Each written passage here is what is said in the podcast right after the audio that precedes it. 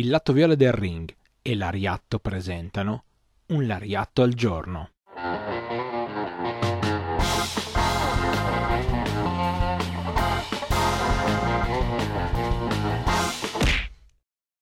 Incede, incede questo 2022 e chissà di che cosa parleremo oggi. Oggi siamo qui, è giovedì e siamo insieme a Marco direttamente dal blog Calle Joshi. Ci avrà raccontato qualcosa di interessante, avrà preparato per noi qualcosa di carino, di coccoloso o violenza estrema. Non sappiamo mai cosa aspettarci. Sappiamo però che è sempre un appuntamento molto bello quello del giovedì. Ciao Marco, benvenuto. Ciao Stefano, oggi torniamo indietro nel tempo, andiamo al 1983, andiamo a parlare della prima lottatrice messicana a vincere la uh, eh, WWWA Belt, quindi la Red Belt originale. Mamma mia, andiamo veramente indietro nel tempo. Ero talmente piccolo che anche se avessi voluto non avrei potuto seguire il Joshi, ma dato che adesso sono abbastanza grande per godermela e ci sono i mezzi per andare a recuperare, diamo il via Marco per questo l'ariatto, così poi insomma andremo sicuramente incuriositi a saperne di più, anche andare magari a vedere qualcosa. Marco, prego. Allora, ehm, la nostra eh, luciadora che ha, che ha vinto eh, la cintura è la, Gala- la Galactica, eh, o meglio, quello è il nome che ha eh, utilizzato in Messico, ne ha un altro, eh, però prima di parlare di lei dopo vi spiegherò perché poi chi vede, chi vede, il match poi capisce anche il perché di questo preambolo, bisogna parlare di quella che era la vera rivalità che c'era in corso per la cintura. Infatti all'epoca, a contendersi eh, il main event diciamo, della, della All Japan Women, c'erano due lottatrici, c'erano innanzitutto Jaguar Yokota, che era la, diventata ormai lei sarà l'erede di Jackie Sato, eh, quindi la nuova il nuovo volto della compagnia, anche se Jackie Sato non è che fosse stata proprio, si dice non fosse stata proprio contentissima di questa scelta. Eh, tant'è che poi appunto ha fondato la, la JWP, insomma, forse anche per il picca. Sta di fatto che comunque eh, Jaguar, o meglio Rimi Yokota, perché questo era il suo eh, nome originale, ehm, era diventata anche famosa proprio perché aveva inserito nel modo di lottare tutta una serie di movenze, di mh, tempistiche, di, di, modi di fare che provenivano dal mondo della luce libera. Quindi in un certo senso stava un po' innovando il, il tipo di, di, la proposta di wrestling eh, messa in atto dalla compagnia. E, e, lei era giunta finalmente a 21 anni eh, al, al top della compagnia. Eh, dall'altra parte invece c'era eh, l'avversaria che le stava, si stava eh, eh, profilando all'orizzonte era una cosa totalmente diversa. Si tratta eh, di Monster Reaper, che, ehm, che, era questa gigantesca lottatrice canadese, ai tempi Ronda, Ronda Singh, che è stata conosciuta anche in WWF poi come Berta Fay. Ehm, che lei era un, era un ex bodybuilder, non era una, una, vera e propria wrestler. Prima di andare in Giappone non era neanche una lottatrice, cioè aveva l'intenzione di eh, diventare una wrestler e aveva anche provato in patria ad entrare nella stampede de, della famiglia Art, però era stata rifiutata perché non era stata ritenuta all'altezza insomma, dei loro standard. Um, però in Canada non, non, ci sono solo gli Art a uh, diciamo, allenare e proporre nuovi talenti, c'era un altro eh, trainer che si chiamava Ron Hutchinson. E lui ehm, era un ex lottatore in WWF che aveva fatto alcune comparsate, niente di particolarmente eclatante, però eh, ha avuto insomma, la sua onesta carriera nei territori e negli anni ha scoperto, è stato anche un ottimo talent scout, basti pensare che ha solo scoperto Edge, Christian, Tristratus, Gail Kim, quindi insomma eh, occhio per il talento l'ha avuto, è stato anche un ottimo promoter, tant'è che unendo wrestling e musica ha anche fatto, organizzato uno degli eventi con più pubblico in assoluto nel Nord America eh, per quanto riguarda il contesto indipendente, quindi eh, è uno insomma, che la, sa il fatto suo.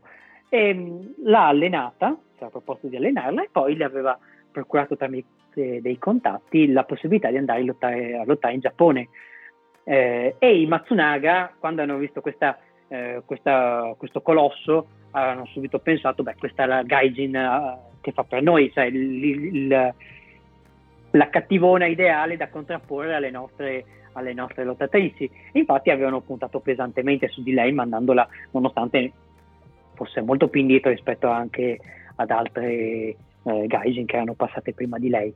Quindi cosa succede? Eh, le due iniziano ad andare in rivalità eh, e sembrava che dovessero affrontarsi per il titolo, però cosa succede? Eh, prima di questo step arriva appunto la nostra, eh, la nostra galattica, o meglio Pantera Suregna, Pantera del Sud tradotto in messicano. Questa lottatrice era già stata in, in, in Giappone eh, nel 1973 per una breve tournée eh, assieme a un'altra lottatrice che era Reina Gallegos, che era una figlia d'arte di una famiglia di luchadores che, era, ehm, che aveva, insomma, aveva anche un buon seguito era tornata in eh, Giappone eh, dopo aver, aver ottenuto diciamo, un ingaggio, fatalità dopo aver perso una luce di apuesta in cui aveva perso la sua maschera. Quindi, eh, siccome questo era successo eh, dopo che aveva preso gli accordi, in Giappone non poteva eh, quindi lottare con la sua identità, eh, non tanto, perché non poteva usare la, la, la maschera, eh, che l'aveva contraddistinta perché aveva perso questo match. Quindi va in Giappone e decide di eh, utilizzare un'altra, uh, un'altra, identità, quella appunto di La Galattica, quindi una nuova maschera per una nuova, lotta, nuova lottatrice in modo tale che eh, potesse insomma presenziare lo stesso. E viene messa appunto e va subito per il titolo a sfidare eh, la Yokota e per metterci in, taglio più, un, un palio più pesante, oltre alla cintura, erano stati messi in palio i capelli e la sua maschera, quindi era proprio un'altra Lucia di Aquesta, eh, eh, con tutti i carismi del caso. Um, l'incontro è caratterizzato appunto perché la Galattica si era alleata con eh, Monster Reaper e quindi Monster Reaper per tutto l'incontro eh, ehm, interferisce, ma proprio in maniera plateale, cioè entra sul ring, colpisce come se non l'arbitro come se, era come se non ci fosse praticamente, è stato praticamente un, un handicap match in tutto e per tutto. E, e, infatti alla fine la classica vince l'incontro, quindi vince la cintura e si prende pure lo scalpo della Yokota uh, in, pratica, in questo match farsa. Um, tra l'altro queste, questa serie di incontri, perché poi uh, sarà la rivincita poco dopo e la, e la, la Yokota rivincerà la cintura privando la Galattica eh, dopo poche settimane. Questi incontri li trovate nei cosiddetti AJW Classic, cioè le VHS che erano state realizzate all'epoca, dove ci sono i, i migliori incontri della, della federazione. tra, l'altro, tra l'altro partono, sono proprio i primi volumi, quindi parte dal primo fino al terzo o quarto, trovate tutti gli incontri che sono disponibili ancora oggi. Insomma. Um, quindi una breve, una breve esperienza eh, ma non sarà l'ultima, uh, non sarà l'ultima eh, l'ultimo arrivo delle messicane in Giappone, così come le messicane e le giapponesi andranno in, uh, in Giappone, insomma si rafforzeranno i rapporti. Tra l'altro, nella sua collezione personale di maschere, Rossi Ogawa ancora oggi ha la, le maschere originali di Pantera Suregna, cioè sia l'originale che la maschera di la Galact- che la Galactica ha utilizzato prima. E poi dopo quando, eh, quando appunto il nostro Rossi formerà la sua Arsion, infatti la, la, nostra Pantera Suregna tornerà a lottare per lui con il nome di La Galactica 2000 perché eravamo già nel nuovo millennio. Rossiogawa che non si perde mai l'occasione di fare qualcosa di creepy. Non so per quale motivo, ma c'è Beh, però cosa. c'è anche quella dei luciadori, dai, c'è anche quella degli uomini. No, no, no va bene, va bene. È, tanto... è, molto creepy comunque Rossiogawa. Io non so se, se siete abituati a a guardare per esempio Stardom, ma quando c'è un match titolato c'è sempre lui a mostrare la cintura e poi a premiare. Ed è sempre imbarazzante vedere che è un uomo in realtà di 58-59 anni, mi pare, comunque non è nemmeno così vecchio, forse i primi 60, non lo so. Sembra un 150enne assolutamente assetato lì di qualcosa. E niente, no, no, dicono anche che sia un pericolo alla guida comunque. Ci sono delle, delle altre lottatrici che dicono che è anche un pericolo alla guida oltretutto, tipo Mr. Magoo. Bene, andiamo molto bene, un giorno faremo una puntata o forse chissà una settimana tematica dedicata a Rossi Gawa. Non si sa mai, voi tenetevi pronti perché noi siamo pronti a tutto e se c'è da andare nel trash ci buttiamo dentro con mani, piedi, testa, qualsiasi cosa, perché è così che funziona. Grazie Marco, grazie mille anche per questo lariatto, è stato un bel colpo eh, anche un po' al sapore di Hugo De Lucia, quindi grazie davvero e ci sentiamo ovviamente la prossima settimana, così come ci sentiamo con tutti voi ogni giorno alle 8, tutti i giorni del lunedì e del venerdì, trovate un lariatto al giorno, stiamo raggiungendo quota 200 lariatti.